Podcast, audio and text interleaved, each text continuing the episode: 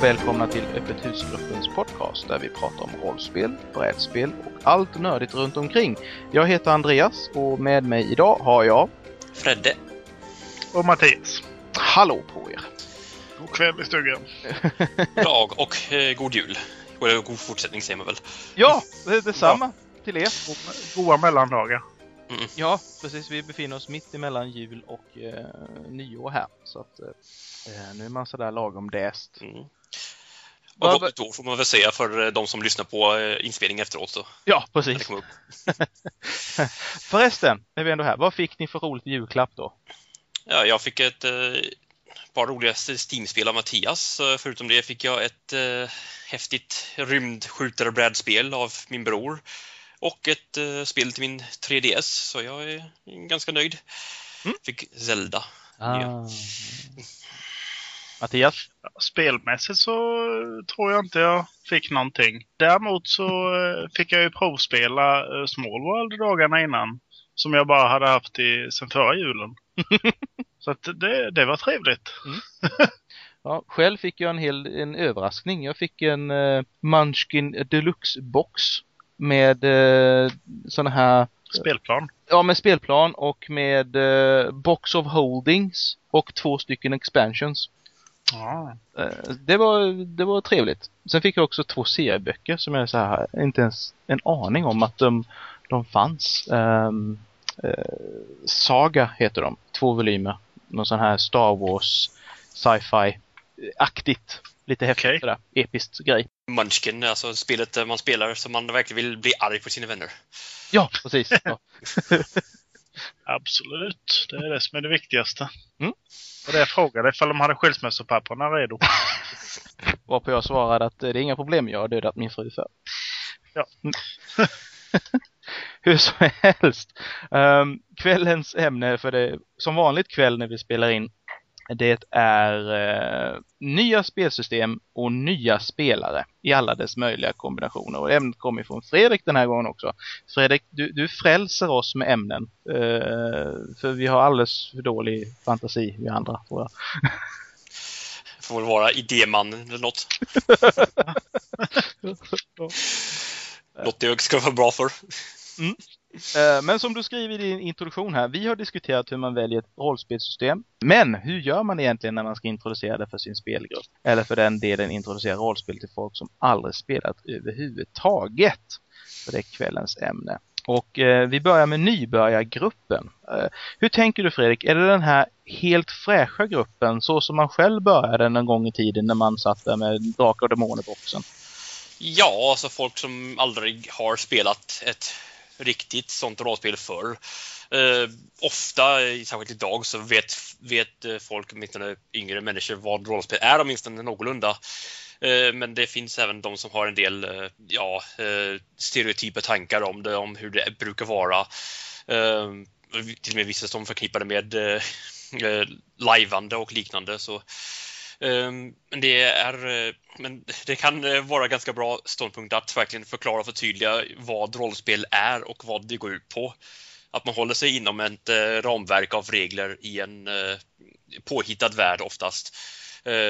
Med, på, med påhittade karaktärer som man ska spela och att man egentligen inte spelar för att vinna så mycket som att ja, ibland i vissa fall överleva, i vissa fall Jävlas med spelledaren. Jävlar som spelare, ja. och eh, men att få in en helt ny grupp med personer in i rollspel första gången kan vara lite eh, svårt. Och ofta, ofta kommer de vara positivt inställda till idén till att börja med, annars kommer de inte sitta där. Men eh, eh, det kan vara mycket för dem att eh, ta in om de inte är vana vid det i början. Särskilt om det är ett, spel, system med mycket regler. Exempelvis eh, Dungeons and Dragons som är den vanligaste. Det är mycket regler och det är mycket att sätta sig in i. Ehm, ett ganska eh, bra början är att eh, förklara att även om det känns som väldigt mycket så är det oftast bara spelledaren som egentligen behöver veta det mesta av det och att resten av spelarna kan ja, eh, hänga, eh, hänga på så att säga och följa efter. Mm. Eh, reagera snarare än agera, åtminstone i början. Att, ja, att få det hela att inte kännas överväldigande är en ganska viktig första del. Mm. Alltså det är en svår balansgång det där också för att är, är du då en helt, är alla fräscha äh, spelare, även spelledaren, så är det ju, kan det ju vara väldigt svårt att också veta hur hur mycket man ska eh, välja att introducera till början. Det bästa tror jag för eh, nya spelare, sådana som verkligen inte har spelat innan, det är ju att försöka hitta någon van spelledare eh, och leda ett par eh, speltillfällen för att sedan man kunna ta, ta, över facklan så att säga och fortsätta själva. Jag tänkte på, eh, vad ska jag säga, det här med att inte bli överväldigad. Då tänkte jag på det äventyr som du skrev, Andreas, uh, Return to New York. Ja. Där vi satt innan och så skapade vi ju karaktärerna. Vi kommer komma in på detta lite senare mer. Men, men uh, där karaktärerna definierades utifrån kända tv-figurer. Till exempel MacGyver eller Hawkeye och så vidare. Eh, och varje karaktär hade tre stycken färdigheter som de liksom var bra på. Och det, det, var liksom allting som behövdes egentligen för att definiera karaktären. Och det har jag tänkt på att det är ett ganska lätt sätt ändå för att få någon att förstå vad är ett rollspel. Ja, framförallt så är det ju lättare med att just det här man, man kanske som, som du har skrivit här Freda, att man uppmuntrar eh, spelarna att spela en riktig karaktär snarare än bara stats. Alltså att det är lättare att sätta sig in i den här eh, fördefinierade karaktären. Eh, är det något du känner igen från tv eller från, från filmer eller någonting i den stilen, då vet du ju hur den här karaktären agerar. Eh, men sen är det sen att det här är ju inte någon karaktär du kanske ska spela under en längre tid utan det är just kanske för en introduktion för, till rollspel. Mm, just fiktiva verk är, är väldigt hjälpsamma att jämföra med så att eh, om du vill vara typ en, eh, en Han Solo eller en eh, Robin Hood eller någonting sånt, en sån karaktär och vad, hur är den karaktären och vad kan den för, vad vet den personen för eh, färdighet färdigheter och liknande. Så det är en ganska bra start för de som är ovana vid att hitta på någonting själv liknande. Så. Mm. Då är det nog bra med kampanjvärdar också tror jag. Att välja en rollspel där man har Eh, en gemensam nämnare. Gillar de flesta Star Wars så um, kanske man ska välja det. Um, sen beror det också på lite varifrån man kommer. Alltså um, har man många spelare i gruppen som kommer ifrån World of Warcraft eller Diablo eller några andra sådana här spel har ju ändå en, en ganska så bra koll på själva regelmetodiken kan jag tänka mig. Och liksom när man är vana vid att bygga karaktärer då är ett rollspel som Dungeons and Dragons inte så långt borta. Det så finns ju även eh, de direkta rollspelen om man nu tittar på de här MMORPG-spelarna. Att det finns ju ett, ett Warhammer-rollspel, det finns ju ett World of Warcraft-rollspel, det finns Diablo-rollspel och, och så vidare att, att det blir någonting lätt också där regelmässigt som är anpassat efter det som de är vana vid. Mm. Och det kan man ju också ha i bakhuvudet när man ska starta med en ny grupp. Att är det en bunte som har den erfarenheten så kanske är det någonting man ska titta på och införskaffa. Mm. Sen, sen, tror jag nog ändå lite att de som kommer ifrån eh, från datorspelsvärlden att de är inte där alla gånger för eh, regelcrunchen utan de är där kanske lite för mer det här immersion och lite mer eh, story att spela sina karaktärer mer. Så att det är inte, kanske inte alltid säkert att, eh, men däremot kan det kännas tryggt kanske att hamna i ett regelsystem som, som påminner om det man har spelat tidigare då. Ja, samtidigt settingar runt omkring och, och stämningen som regler och, och, och, bakgrund ger i det. var väl det jag tänkte på mest. Mm, ja. Ja, men eh, ja, i, i slutändan, ja, vi har gått igenom rätt eh, mycket tidigare hur, vad som går in i att välja ett system. Men eh, så förhoppningsvis har man hittat någonting som passar för den gruppen människor man hade tänkt börja spela med. Men i slutändan måste man ju uppmuntra att det, är, det viktigaste är att man är där för att ha kul och för att umgås. Så. Sen kan det vara de som liksom är riktigt kompetitiva av sig och tycker om att få all loot och levels och sånt. Och, eller, eller andra som lever sig väldigt mycket in i sina karaktärer eh, och i, i vissa fall kanske lite för mycket. De tar det lite för, för mycket på allvar, även den aspekten. Men eh, vad man poängterar att man är där för att ha roligt tillsammans. Så. Det, är, det är ett spel ändå och ett spel ska vara, vara till för att roa sig med. Ja, och det är det som vi pratade om i förra eh, avsnittet att, eh, att man försöker hitta någon bra medelväg så att man, det, det passar alla. Att alla har något som är intressant eh, för dem. Men om man då ska introducera ett nytt Eh, spelsystem eller man kanske ska introducera nya spelare. Eh, lite enkla, snabba tips på hur man kan göra det på ett bra sätt. Eh, Fredde, du föreslår det allra enklaste. Det är att alla läser regelboken. Enklaste är ett relativt term här, men eh, det mest... Eh, om alla har läst regelboken så, vet all, så kommer man hoppas att alla åtminstone har någorlunda koll på reglerna och världen. Fast eh, folk har ju ofta inte tid att läsa genom i vissa fall 300 plus sidor med regler och liknande. Så det är inte helt praktiskt, det är inte helt möjligt alla gånger. Och så nu för tiden har man ofta digitala kopior som man du kan låna ut tillfälligt eller så, men eh, i vissa fall har man bara fysiska kopior då det är ännu svårare för alla att läsa eh, regelboken. Lyckligtvis nu för tiden så finns det ju väldigt många gånger quick start rules och eh, eh mer kondenserade players handbooks och sånt som liksom är destillerade det de be behöver veta för att bara kunna sätta igång med det. Och det är väldigt eh, hjälpsamt, för då, då, kan alla få en eh, åtminstone överblick av hur regelsystemet funkar och eh, få en liten mjukstart i det hela. Eh, har ni några bra exempel på några system som har väldigt bra quickstart-regler? Jag har ju, har ju mitt ständiga exempel med Shadowrun. Ja. Känns som att jag återkommer till det hela tiden som jag har läst in mig väldigt mycket på det nu systemet. Men de har ju quickstart-regler på under 20 sidor A5. Som är inklusive ett litet äventyr också. Med massor av exempel.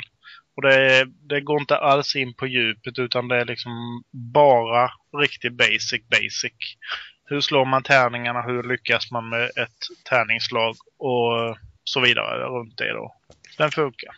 Jag kan ja. tänka mig att uh, Shadowrun-systemet är ganska stort i sig också. Det var det, det hur lång, lång är den tror Själva regelboken? Ja, ligger den på 450 sidor eller något 400. Lite saftigt. A4. ja. ja, det är ingenting som man sätter i sig på en kaffeast precis. Nej, jag kan väl rekommendera, alltså som ett bra exempel är väl Call of Cthulhu. De har haft eh, ganska så länge för den, den versionen som än så länge är aktuell och eh, har ju även släppt då för eh, nästa version, 7th edition. Och eh, för sjunde upplagan har man ju också valt att just skapa en eh, Keepers och en Players Handbook. Så att ehm, då finns ju så att säga det du behöver ehm, tillgå som spelare i en Players Handbook. Och det är oftast inte sådär väldigt mycket. Dessutom har alltid Crosum varit duktiga på att ha ett eh, uppslag i sina regelböcker där du har ett schema eh, hur du skapar din karaktär. Eh, så det har alltid, en, alltid varit en snabb process att ta sig igenom de bitarna och det är oftast en av de sakerna som, som jag använder mig av nästan dels för att lära mig ett spelsystem och för att introducera spelsystem. Det är att göra en sån här flowchart eller en eh, en liten pamflett om hur du skapar din karaktär med lite tips och tricks och sådana saker i. Ehm, dels är det händigt att ha vid spelbordet. Eh, men sen är det också en liten sån här Eh, snabb och enkel grej man kan gå igenom tillsammans och då, då får man rätt så bra grepp om hur, hur systemet funkar faktiskt. Mm. Ja, jag minns tillbaka till eh, när jag var helt grön och satte igång första gruppen där. Ingen av oss hade spelat rollspel heller. Eh, men då spelade vi svenska Drakar och Demoner, 91-upplagan. Och den var också sådär uppdelad i först, ja, eh, en bok för att skapa en eh, rollperson, en bok för, att, eh, för spelare och en bok för spelaren. Det underlättade i och för sig en del att ha det uppdelat på det viset. Så. Och det är ganska, ganska korta böcker också i och för sig, så de är, inte jätt, de är ganska enkla att hitta i. Mm. Men Jag kommer eh, att tänka på Trailer Cthulhu också som eh, vi precis startade upp nu. Där vi fick möjlighet att eh, titta i en kopia av Players Handbook där. Som inte alls var alls, alls för lång. Och det underlättade väldigt mycket när man väl satte sig och skulle spela med det här nya systemet då. Men det är ändå inte alla eh, spelsystem som har eh, sån bra quick start eller sammanfattning och eh, och är frågan hur gör man, hur gör man bäst då? Ska man dra en genomgång av, av, hur, av alla de regler man behöver kunna och hur världen ser ut och så. Det, kan, det är ju risk att det blir väldigt mycket att för dem att ta in på en gång om man bara börjar rabbla upp regler och liknande. Eh, Finns det en mer metodisk process för det? Finns ju säkert. Vi har ju en pedagog här mellan oss här så att eh, han borde kunna svara på det. Det är, men det är ju lite alltså beroende på... Jag, jag tänker alltså karaktärsgenererandet. Mm. Om det är en lång omständig process. Eh, återigen Shadowrun. Ja, då pratar vi två, tre timmar minst för att skapa en karaktär. Och det kan ju vara avskräckande i sig att sätta en ny spelare med ett system man inte har en aning om. Eh, däremot om vi tittar på Microlight som vi har spelat. Det tar ju, eh, ja, det längsta tiden i den är, ju egentligen att komma på vad det är man vill spela på för karaktär. Ja. Och sen får du liksom statsen och sen är det bara ut och köra. Och har man ett lätt system när det gäller att skapa karaktärer, då tycker jag att för min del att det, det är lättast att börja där. Men har man liksom ett långt komplicerat karaktärsförfarande, eh, då för min del så tycker jag det är bättre att ha färdiggenererade karaktärer. Och kunna sätta igång med reglerna direkt. Och sen när man är varm i kläderna med reglerna, att man då sätter sig för att- skapa en karaktär när man har bakgrunden till allting. Och sen är det ju så olika, alltså det, det beror ju lite på hur, vad, vad, vad det är för rollspel de spelar. Spelar man ett rollspel som är väldigt upphängt på just en specifik värld där saker och ting som, som, man, som spelledaren planerar att saker och ting ska hända eh, på ett visst sätt och att eh, karaktärerna ska bli involverade på ett visst sätt. Och, då, då måste man ju också gå igenom de stora dragen i världen i alla fall. För att man ska få karaktärer som, som hamnar rätt. Alltså stats kan man alltid ändra men har man, har man bestämt sig för att spela en, eh, en druid i en, i en stadskampanj eller man upptäcker att det är en stadskampanj men eh, det, det, det är inte så jävla kul. Så man måste ju ändå liksom ge premisserna för vad är en bra karaktär i det här läget. Absolut. En något kitschig variant som jag har sett, åtminstone för fantasy-rollspel, är att eh, själva spelarna runt bordet eh, i, i princip blir karaktärerna liksom förs till här andra världen och liknande. Och eh, sen kanske får vissa eh, tillagda som typ stridskunskaper och liknande så kanske för, för allra nybörjargruppen en sån eh, rolig grej kan, kan funka. Ehm, men annars som du säger, alltså, att har man inte insikt i hur Eh, världen funkar och hur reglerna funkar så kan det vara väldigt mycket att skapa karaktärer eh, om med eh, exempelvis om det är mycket feats att välja på eller, motsvarigheter. Ehm, alltså kolla en lista på över hundra olika egenskaper en karaktär kan ha och sånt så utan att veta vilka som är bra, vilka som är passade för den rollen man tänkt spela. Uh, färggenererare kan uh, vara alternat- ett alternativ som kan funka rätt bra. Jag tänker på i Stormbringers fick vi uh, färdiga karaktärer och det tyckte jag ändå var rätt kul. Um, på något vis, även man får åtminstone färdiga stats så, så kan man leva sig in i karaktären själv också som man vill. Ja, ja som Stormbring är ju också sån där, där har du, pratar du egentligen väldigt mycket, mycket värld, det är ju inte så mycket regler. Så därför, det var lite anledning varför jag gjorde färdiga karaktärer där. Därför att eh, om jag säger till er att poängen här ni ska spela, ni ska spela misslyckade personer. Eh, som alla har någon typ av mörk hemlighet. Eh, några utav er kommer att eh, fatta galoppen och skapa precis det. Så som, som det, det borde vara. Andra kommer ha jättesvårt att, att skapa det. Så därför är det ju lättare att skapa de här karaktärerna från början. Och sen så lottar vi ut bara vilka som, som får spela vad. Så det, det är ju ett bra exempel. Men det är precis som du säger att Alltså, det kan ju vara så avgörande regelmässigt vad du väljer till att börja med när du skapar din karaktär. Uh, jag, jag, har nog aldrig skapat en bra karaktär i Dungeons and Dragons för jag har aldrig riktigt hittat de där spåren utav feats som uh, blir sådär fantastiska. Eh, um, Roger däremot, han var specialist på det här. Han liksom, men hur, många, hur mycket bonus har du egentligen? Ja, men jag, jag har sådär en plus 15 eller någonting. Hur fan kan du ha det? jag är samma nivå som dig, men jag har fan inte plus 15. Jo, men jag valde den här och den här och den här och den här fiten. Och det handlar ju om att då ska du liksom lära dig trädet och du ska lära dig vilka vägar du ska gå och sådär. Det är ju väldigt mycket regler. Och då, då kan det ju vara lättare att ha en, en, en färdigskapad karaktär där du vet att men den här är en bra grund. För den här är lätt att bygga. Sen kan man ju gå en, någon medelväg eller man ska säga som så här att eh, Säg att den nya spelaren men ändå personer som du känner väl som tidigare. Då kan man ju som spelledare skapa karaktärer som man vet passar de här personerna som ska vara med. Mm. Som när vi spelade Return to New York till exempel och min fru fick MacGyver. Eftersom hon har älskat den serien i, sen hon var två skitar hög. Nej men eh, någonting sånt gör ju också att det blir lättare att ta sig an det.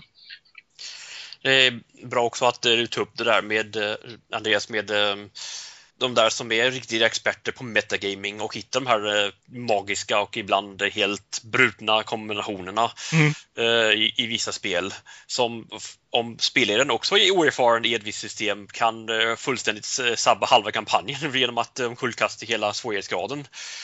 Eh, det finns ju vissa sådana här eh, skräckexempel, exempelvis i eh, gamla Dungeons and Dragons fanns det något som kallas för, jag tror att det hette Locate City Bomb eller någonting sånt. Som i princip gjorde att man kunde vara en som magiker, en förmåga att kasta i princip kärnvapen, explosioner vid level 1 eller 2 eller något. Um, Coolt. Det var en sån där osannolik kombination av diverse feats från magiker som skaparen inte förutsåg riktigt och, så, och liknande. Så. Men eh, ja, eh, märker man att det går för långt eh, så kan man ju försöka göra någonting för att korrigera det. Antingen ja, ta bort vissa feature och liknande. Så, men för en oerfaren spelare så på ett nytt system så kan det vara lite småfrustrerande och ja. där kan färgen i karaktärer också vara en fördel, så åtminstone i början där har du ju oftast, alltså när du hamnar i sådana situationer så har du ju oftast eh, eh, forum och du har eh, tillverkarna själva och ut och kolla om det finns några sådana här uppdateringar eller om det finns andra som diskuterat det. Eh, stor risk är ju också att när man är de här oerfarna spelarna och spelledaren eh, har man missförstått regeln på något sätt. Det finns någonting någon annanstans som faktiskt eh, negerar det här effekten som man upptäcker. Nej, men, men något som... Jag gillar färdiggenererade karaktärer. Eh, så gör jag. Och eh, då eh, finns det redan färdig, färdiga karaktärer i regelboken så, så, är, så är det ju en bra grej att ta på dem. Eller köra dem från början. Man kan ju gå en viss medelväg också och fråga karaktärerna vad för sorts person de vill spela och sen uh, skapa karaktären själv utefter mm. deras önskemål och liknande så. Absolut. Ja, i och för sig så på många system så lär man sig väldigt mycket om själva systemet genom att skapa karaktären också. Så att uh, sätta sig ner med spelarna var och en och gå igenom hela karaktärskaparprocessen är ju också, är också väldigt uh, effektiv lösning. Men uh, man får själv känna efter vad som känns bäst för varje system och grupp och så. Mm. Jag tänkte säga det är precis beroende på gruppen där. Att har man en helt ny grupp så kanske det inte är liksom att nu ska var och en sätta sig med två timmar med spelledaren. Men har du en erfaren grupp som bara ska kasta sig in i ett nytt system så kanske det är precis det man ska göra. Så det är ju fingertoppskänslan där. Ja, det, ja. Alltså det, det beror nog mycket på vilken grupp man har. Alltså känner man att den här gruppen kommer att... Det är också där, har man spelat väldigt länge i ett system så kanske man måste verkligen sätta sig ner och, och, titta på det nya systemet för att kunna skaka av sig det gamla man har spelat. Uh, ja, nej, men det är lite svårt. Det kan vara... Man får känna av riktigt vilka spelare man har. Ja, det märkte vi också. Där, för vi spelade um, det och det i väldigt många år innan vi gick över för att prova ett annat system och uh, det tar ibland ett tag att sätta sig in i hur det nya systemet funkar för man har så många färdiga idéer om hur det ska vara och liknande. Mm. Så och vad man ska kunna göra och inte kunna göra. Mm. Gäller både för att skapa karaktärer och under själva, under själva spelets gång. det jag tänkte också var att jag, någonting som jag vet, jag tror vi kör, har kört några gånger när vi spelade Dungeons and Dragons så körde vi oftast, eh, eller kunde köra sådana här provstrider ibland faktiskt. Bara för att testa sina karaktärer. Och det, det lämpar sig ju Dungeons and Dragons för det är ju en av de stora drivkrafterna, de stora motorerna i det spelsystemet. Det är just strid. Det är så du tjänar XP. Så att, ehm, eh, och det är ju någonting som kan ta en fruktansvärd tid så det är ju någonting man verkligen vill få eh, lite smidighet i. Så att eh, det vet jag vi gjort några gånger för dem, för Dungeons and Dragons i alla fall. Så jag tror att alltså när du har, när du vet att du har en, eh, en flaskhals i systemet Eh, som du känner att det här kommer ta väldigt mycket tid. Och eh, det är oftast i nio fall av tio strids, stridsreglerna. Så ehm, det kan faktiskt inte vara så dumt att sätta sig ner och verkligen kolla eh, hur det funkar. Också kolla av hur funkade min karaktär? Byggde jag en bra karaktär nu eller fick jag en bra karaktär som, som klarar av en, en strid? Då blir inte det en total överraskning första gången det händer i första äventyret heller. Det är lite intressant också för det, i de, de flesta systemen så tar ju faktiskt massa vålds och stridsreglerna en väldigt stor plats och en central del i allting. Och det mm. kan man ju tycka liksom kanske är ett steg som, ah, nu vet jag inte riktigt vad jag ville med det, men, men att det, det kanske är en för stor del i det egentligen. Alltså att det, det förutsätts att man måste slåss bara för att man spelar rollspel.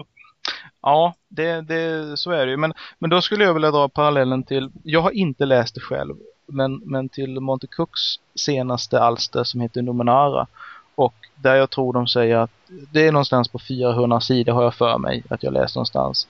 Men det är eh, bara en väldigt liten del i början som är i regler. Resten är världsbeskrivning. För det, det är ett rollspel som handlar om världen och att upptäcka och där reglerna inte är det där viktigaste. Men det är precis som du säger att ta Dungeons and Dragons som ett exempel. Alltså det, det är ju i stort sett bara stridsregler som gäller. Dessutom är de, flertalet av alla de feats som finns eh, riktar sig till att använda under strid. Um, så att det, nu pratar vi 3.5 ska jag ju tillägga naturligtvis. Fyran ser ju lite annorlunda ut men där har du också dina dailies och så vidare och de, de riktar sig också väldigt mycket till att använda under strid. Nu återkommer jag till min, min ständiga här men eh, Shadowrun det är ju väldigt många spelare som säger det att även om eh, det är en stor del av reglerna som går till just för strid så är, verkar det vara någon hyfsad konsensus att behöver du gå i strid under ett äventyr då har du förlorat. Mm. Att mm. det går liksom ut på alla förberedelser kring för att man inte ska sätta sig i den sitsen. Mm.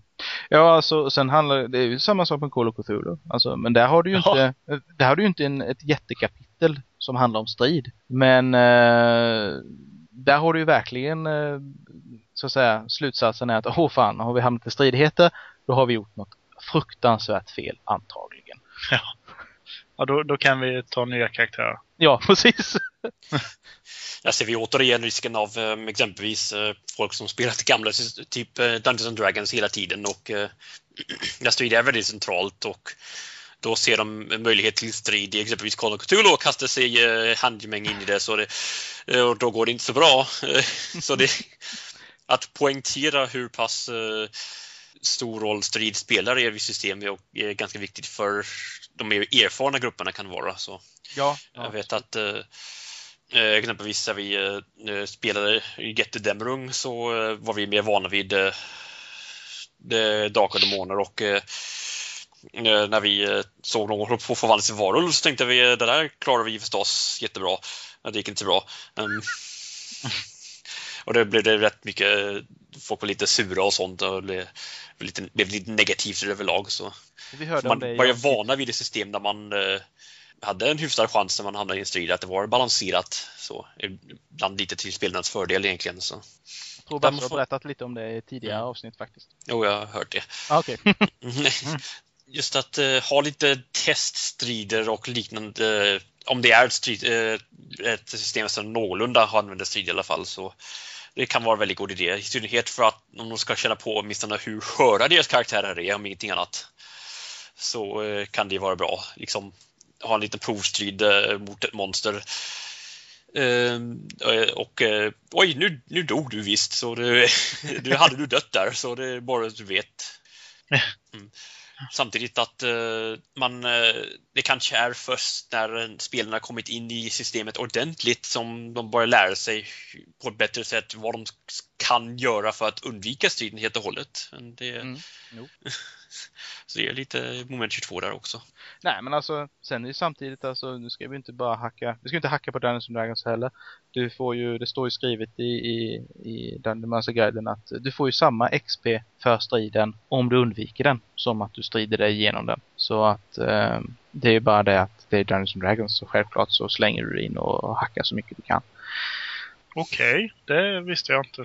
Jo, men så är det. det... Men, men hur, hur, är det då i, i 3.5 där alla som är min stora pet med, med gamla Dungeons and Dragons där att liksom det blev sånt uppdelad med XP om man skulle följa regelboken.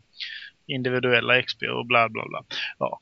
Alltså det är ju det, det är men, också ja. någonting som gäller från spelledare till spelledare. Jag har hört, alltså jag har spelat eh, eller jag har sett andra som gör tvärtom också. Att de bör ge klumpsumma. Den här striden var värd så här mycket XP. Ni får alla ihop det här. Mm. Och um, det är så olika. Jag, jag, jag, är ju skolad in i den här bokförings Dungeons and Dragons. När man ska dela upp. Ja, ah, ni var tre stycken som var och slog på den här kobolden. Så då delar vi 25 XP på tre. Det blir så här mycket. Så satt man en, en halvtimme efteråt och räknade XP efter kvällens mm. gång. Um, det, men när jag har spelat Microlight så har jag ju, när vi spelat Microlight så har jag ju kört lite tvärtom istället. Där har jag liksom, ni får så här mycket XP. Mm. Flask. Ni är klara av den här striden. Sen spelar det ingen roll hur många det var som högg på, eh, på orken eller inte. Uh, ni har klarat den som grupp. Ni får den här klumpsumman var. Varsågoda. Och eh, sen är jag nöjd med det. Men det är samma sak där. Alltså hade ni eh, hade ni hamnat i en situation där ni kunnat smyga runt eh, åken och eh, bara undvika eh, den här fienden ni har framför er, då hade ni också fått XP. Det är bra att veta. Jag har spelat Dungeons Dragons mycket men det har jag inte vetat. Så det är, det, är, det är samma sak. Alltså det är ju samma sak som att du får ju XP för att utlösa en fälla lika mycket som du får att det desarmerar den. Ah, det är så därför man kastar en dvärg framför sig? Absolut. Eller som en stor fete karaktär med massor av HP. Gå först. och så, så går healen bakom bara och helar upp honom. Ja. Ja, det vet jag har sett vissa som föredrar det med klubbsumma om ingenting annat bara för att hålla alla spelarna på samma nivå så att ja. man slipper räkna om svårighetsgrader för varenda jäkla encounter. Så för, ska vi säga, är en på level 7 och två stycken på level 3. Just det, ja, ja. det helvete. Och sen är jag, jag har också varit en sån som ofta tycker om att ge bonus-XP när, de, när spelarna kommer på någonting särskilt finurligt eller så som kan undvika en strid helt och hållet eller liknande. Så, eh, ja, det, det är upp till var och en att eh, komma fram till vad som funkar bäst där. En, en viktig del i alla fall för att komma igång med ett nytt spelsystem eller ett nytt, en ny spelgrupp eh, det är ju faktiskt det här första äventyret. Eh, många rollspel kommer oftast med ett färdigskrivet äventyr. Och jag vet att kanske vissa tycker att det är bättre att skriva egna. Eh, vad har du för, vad, vad, tycker du är bäst Fredde? Skriv eget eller titta på det som finns i rollspelet? Eh, det är helt upp till hur erfaren eh, och eh, insatt spelledaren känner sig. Mm. När jag först började så körde jag med det färdigskrivna som var med den svenska Drakar och Demoner och från det kunde jag spinna av en hel, en hel kampanj med, med det bara som grund. Och sen när jag börjat för senare system har jag skriv, föredragit att skriva själv så, för jag känner mig ganska trygg i, i förmåga att hantera det som kommer upp och, eh, planera och få en ganska bra svårighetsgrad på det. Mm. Eh, för det är så mycket som man ska åstadkomma i ett introduktionsäventyr. Man ska, man ska eh, ge en introduktion till reglerna så att de får prova på att, lite, att använda lite olika färdigheter. Är det ett stridsbaserat system så ska det ofta vara ett eller två strider inkastade som ska vara lagom balanserade. Man ska introducera världen och etablera stämningen för den världen. Eh, så det är mycket som man måste åstadkomma och eh, de, skaparna har ofta haft mycket det här åtanke när de har sådana här färdigskrivna eh, äventyr men ibland känner man bara att den är lite för blaha, lite tråkig eller eller vad som. Så det är, det är upp till var och en spelare att bestämma. Men när man är oerfaren skulle jag rekommendera att köra med det färdigskrivna om det finns ett sådant, vilket oftast finns. Om inte alla spelare redan har sett äventyr och, och tjuvläst eller något, men så det, då kan det vara lite, lite besvärligt så. Det är lite så här som att om du, om du ska introducera en blandad grupp utav erfarna och oerfarna Call of Cthulhu-spelare och sen så slår du upp boken och så säger man, ja ah, men då ska vi spela The Haunting som finns i regelboken. Och kommer säger, ah, inte The Haunting, fy fan, det har vi spelat hundra gånger, säger alla de som har spelat Call of Cthulhu då. Uh, för det har funnits en urminnes tid. Så att, det, det, är ju, det är väl kanske inte det världens, ja, oh, det är rätt hyggligt eh, uh, sådana här introduktionsäventyr som innehåller de flesta bitarna. Och innehåller också så här lite pointers till andra kampanjer. Det finns vägar in i Shadows of Jogs of Thought. Det finns vägar in i Maskers Nyla Tåte på lite sådana saker. Vilket är bra. Så här, man kan liksom bara gå vidare därifrån. Eh, men sen är det som du säger, jag kan också uppleva ibland när jag tittar i, i, i nya regelböcker och sen det här är ett introduktionsäventyr och så känner jag, nej men det här kändes bara det här känns mest påtvunget att de var tvungen att slänga in ett kort äventyr så man ska ha någonting att spela. Så man inte ska känna sig lurad liksom att behöva gå och köpa en kampanjbok eller någonting i den stilen efter man har köpt regelboken. Och det, det är nog inte alla gånger introduktionsäventyren är sådär jäkla väl genomtänkta. Så det jag tycker att har man, har man huggit ett nytt rollspel, ett nytt spelsystem och man är lite oerfaren det är gå ut och kolla på, på nätet. Eh, leta reda på något forum som kanske handlar just specifikt om det här rollspelet och fråga. Ställ frågan, hej jag har en ny spelgrupp men finns det något bra äventyr som är bra att börja med? Det, man kommer förhoppningsvis få massor av svar och, och bra svar för då, då har du liksom redan um, battle-tested eh, äventyr där ute som, som funkar. Mm, det är fördelen med den här tidsåldern att man har så mycket resurser och en stor community till hjälp för sånt man, eh, försöker man sätta igång som nybörjare. Eh, eller, eller bara sätta igång med nytt system. Så. Ehm, jag vet att eh, det där första äventyret, det färdigskrivna äventyret jag använde till Drakar och Demoner. Ehm, det försökte jag sedan använda med en, hel, med en annan grupp med, med kompisar. Um, när vi vi skulle sätta igång med spela lite D och D. Um, det är ett äventyr som går ut på ja, någon by som behöver hjälp för det är någon som har snott byns pengar och sånt. um, så man ska ja, gå tillbaka, ta tillbaka pengarna och hjälpa bybefolkningen. Det, det funkar jättebra med nybörjargruppen eh, som följde ungefär som de skulle och kunde fortsätta med kampanjen sen och eh, andra gruppen eh, som gjorde det liksom tog alla pengarna och stack. Så det var liksom inte lika. De var lite mer erfarna också. Och eh, brukar vara lite mer så här halvskurkaktiga. jo men alltså det är ju det, alltså en, en, eh, en, en, en van spelgrupp de genomskådar ju introduktionsäventyret direkt. Alltså, de, de ser ju att det här med det här är en, det, troligtvis är det ju ganska så linjärt äventyr. Och eh, då kan du ju hamna i sådana här situationer. Så därför, ehm, okay, då det, men i det laget så är det kanske oftast eh, kanske mer erfarna som spelledare själv. Så att då, då kan det ju vara vettigt att tänk, sätta sig ner och och skriva ett själv. Sen är det också så att du kanske väljer ett rollspel som har en, en fantastisk kampanjvärld där du har hur många ställen som helst du kan börja i. Och då, då gäller det ju att, att alltså, tycker du att just den här delen av kampanjvärlden är väldigt spännande, då vill du ha ett äventyr som, som utspelar sig i den delen av världen så att du eh, kan börja där. Till exempel Dungeons and Dragons om du har Forgotten Realms eh, kampanj i boken. Du har, du har liksom en hel värld att börja i. Du kan vad vill du liksom vara? Så att eh, det, då måste du nästan skriva något själv, mer eller mindre.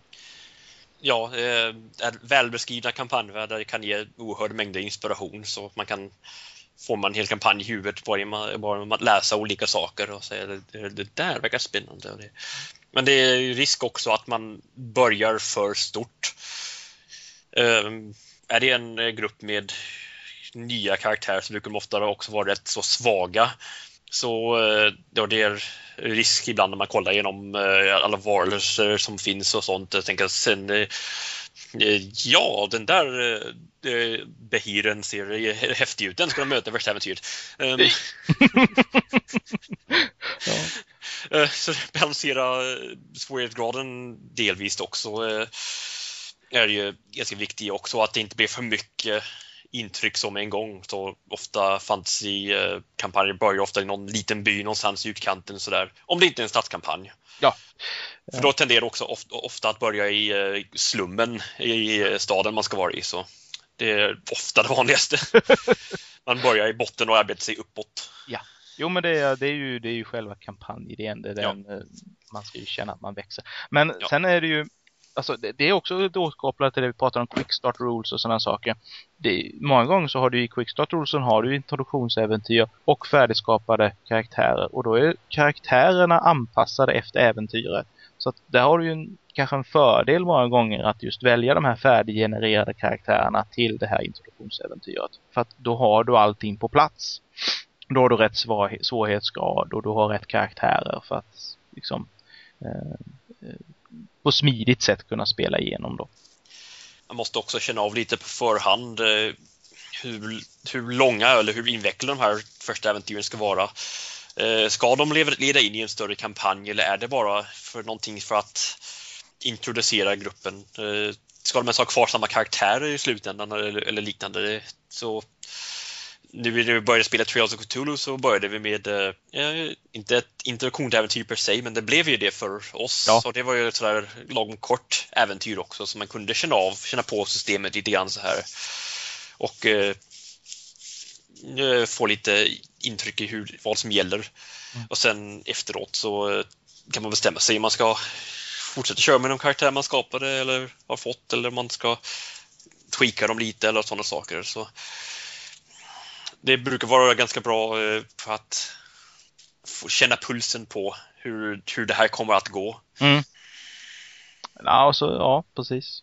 Jag, jag tycker att introduktionsäventyr ska vara ganska så, så korta, rent ut sagt. Det, det är någonting man ska kunna slita av på en, på en kväll, lite sådär, lite snabbt. Så, och bara för att, och många gånger så handlar introduktionsäventyret handlar ju också om att få ihop gruppen. Hur känner alla dessa människor varandra? Om man nu har bara skapat eh, karaktärer till höger och vänster och inte haft någonting eh, eh något samröre med varandra innan. Och det brukar också styra lite hur, hur första äventyret eh, eh, hur, vad det ska handla om och hur långt det ska vara. Ja, att eh, tvinga ihop den här gruppen med disparata individer. Jag tror att det är någonting vi har nämnt tidigare, hur, ja. hur det kan vara med rent problematiskt och så. Och sluta försöka ibland, i vissa fall. Liksom, antingen föds ihop dem i vissa omständigheter som kräver att de samarbetar eller bör låta dem eh, känna varandra sedan tidigare på, av någon anledning. Så eh, det är oftast de enklaste. Fast eh, det är också, det kan i och för sig också vara ganska viktigt moment för att etablera sina rollpersoner, hur de interagerar med de andra personerna de träffar för första gången och vilket ja. intryck de ger. Det kan ju vara väldigt roligt det också. Så man ska akta sig för att liksom bara försumma den biten för det, det kan ju vara rätt roligt att ge upphov till saker som var i hela kampanjen, rivaliteter eller eh, om eh, någon karaktär blir förtjust i en annan eller sådana invecklingar. Så det ger lite krydda till storyn. Ja, absolut. Och inspiration till spelledaren. Det, mm. det är perfekt. Uh, ja. Uh... Men det, ja, det viktigaste är som du säger att det ska vara kort, det ska vara punchy. Uh, man, det ska lämna ett intryck. Alltså, man ska, det ska ha någon sorts klimax helst och Eh, sen några trådar mot slutet som man kan följa upp på efteråt. Om man vill gå in i, om man vill gå in i en längre kampanj så kanske någon eh, skurk som man slåss mot som kanske sticker och återkommer sen liknande. Jag vet min eh, allra första eh, introduktionsäventyr så var det någon magiker vid namn eh, Lufiatar som eh, återkom gång på gång på gång på gång till slut som lik eh, och liknande och ja. Nej men alltså jag, jag tänker lite på Eh, Eh, jag har haft lite så här, vi tänkte på, på, på nya system och, och hur man lär regler och just introduktionsäventyr så tänkte jag på, eh, tänkte jag på Eclipse Face. För det, det är inget sånt där självklart system du ens introducerar till en erfaren grupp tycker jag. Det, det är ju väldigt mycket upphängt på världen Eh, och en hel del med regler. Så det är en ganska så klurig, eh, klurigt rollspel att introducera för nya spelare. Ja, den är svår. Jag har eh, läst igenom det mesta av eh, eh Eclipse Phase och i alla fall reglerna och läsbeskrivningen och försökt få igenom kring hur man hur man på ett enkelt sätt introducerar detta. Det kräver nästan man har till hands liksom anteckningar eller glossaries på alla termer man använder och eh, quick guides för vissa regler och sånt. Så, eh, ja, det är en, en värld med väldigt mycket nytt så, eh, som är väldigt främmande från vanliga världen eller traditionell fantasyvärld liknande så eh, kan det vara väldigt svårt att sätta sig in i även för en erfaren grupp. Ja. Mm. Alltså i, i de lägena så är det liksom, det, det kanske vi inte ens pratar om ett eh, introduktionsäventyr utan det kanske vi pratar om ett par, tre introduktionsäventyr som, som stegvis introducerar världen för spelarna. Det flyttar dem lite man som spelledare tar väldigt mycket kontroll över spelgruppen och säger nu är ni här och ni ska hit. Och sedan bygger på spelvärlden eh, och eh, regelsystemet. Ja, eh, en sak man kan göra är att påbörja dem i något väldigt low-tech kolonialområde kanske liknande så där det inte finns så mycket de behöver så mycket nytt behöver ta ställning till och sen ja, arbeta sig uppåt som du säger. Mm. Eh, det är nästan det enda man kan göra i ett sådant system. Sen det är fortfarande problemet att man, där kan det i och för sig vara bra med färdigskapta karaktärer. För eh, just i Face har vi fördelen att om man inte tycker om eh, kroppen man har, då kan man byta ut den. Ja, jo, det är trevligt. det är väldigt trevligt. ja. Man kan fortfarande behålla sin personlighet. Mm. också ja, fördelen om, om, hur, om introduktionsäventyret går åt helsike så kan man ge, fortsätta på backupen som om ingenting hänt. ja, ja, det är jättebra.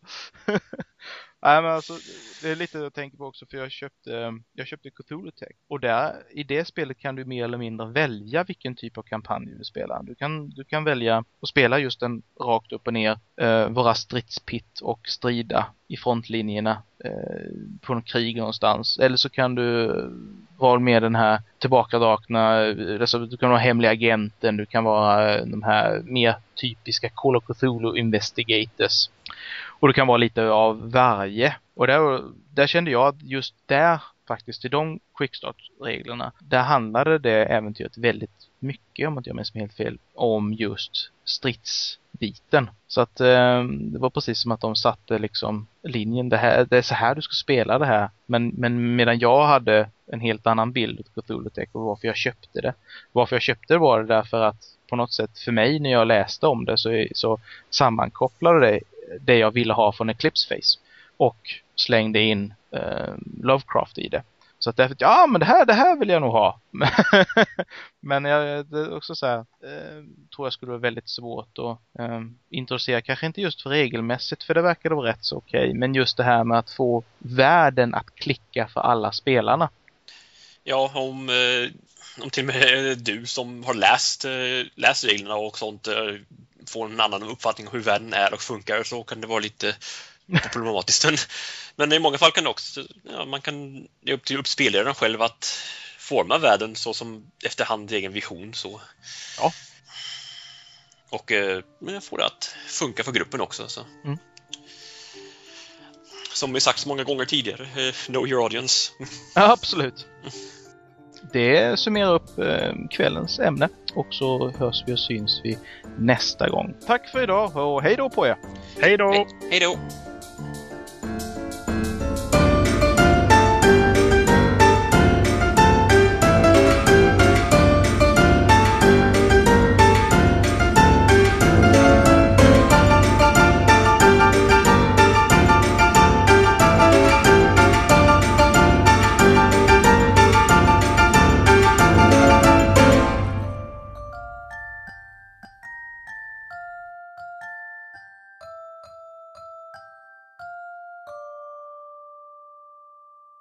Ni har lyssnat på Öppet husgruppens podcast.